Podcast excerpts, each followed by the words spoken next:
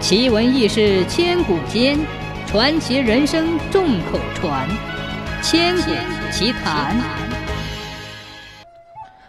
很久以前，天上住着神，地上住着人。天很高，地很厚，离得很远。好在天地之间有一根铜柱连接，神可以从铜柱下到地上，人可以从铜柱爬到天上。那时候，天上有位大神，他权势很高，天上的事他管，地上的事他也管。地上人的日子过得很苦，大神还要他们上供。这一年，大神又下到人间收供，他的派头很大，下座要金凳，喝水要金碗，吃饭要金勺，穷苦人家哪里能招待得起他呀？听说收贡的大神来了，人们都托儿携女躲到深山里去了。他走一家没人，再走一家还没人，禁不住一肚子火气。他怒气冲冲地爬上山头，高声喊道：“山里的人都听着，赶快回家上供，不然我就放洪水淹死你们！”躲在树林里的父老乡亲吓得大气不敢喘一口。哪里还敢出来呢？可是不出去也不行呢，天神降下灾祸，那不全完了吗？正在左右为难之际，山林里走出了一个年轻小伙子，他叫五五。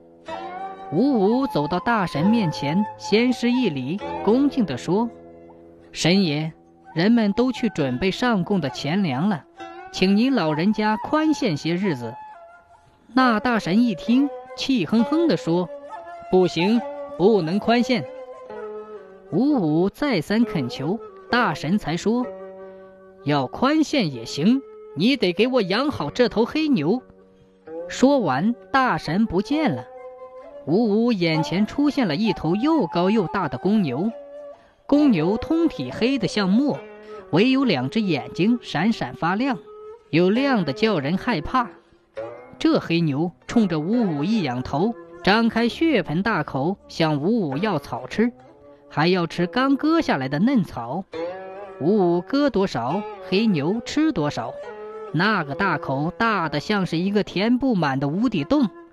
五五不敢停歇地干着，割下的草还赶不上它的吃。一天下来，五五腰酸背痛，太阳落山，倒地就睡着了。看看忙碌不过，第二天，五五的大哥、二哥也来帮手，三人忙得不敢直腰，还是填不满这个无底洞。兄弟三人就这么整天的割草喂牛，累也甘心，只要不让乡亲们遭灾受难。自从黑牛来了，寨子里晚上经常出怪事，不是这家鸡舍好端端的塌了，就是那家的羊栏突然破了。还有的田里青嫩的庄稼苗被踩得稀巴烂，五五也觉得奇怪，他决心弄个明白。这天夜里，五五悄悄地堆在寨口的大树下，一动不动地瞅着。一更过去了，平平静静；二更过去了，平平静静；三更过去了，平平静静。他有些累了，几乎要睡着了。又强睁开眼瞅了一下，就在这时，他看见那头黑牛大摇大摆地朝寨子里走来。原来是他在作怪。五五轻手轻脚地跟在黑牛后面，黑牛进了村，便钻进了一家猪圈，两只利角顶塌了猪栏，圈里的猪受了惊吓，踢踢踏踏地跑了。五五早有准备，提前放出自家的黄牛。这时，黄牛冲上去，对准黑牛猛地一顶，黑牛没有防备，被顶破了肚子，疼得大叫一声，就往山上逃跑。黄牛紧追黑牛，吓得黑牛跑得更快了。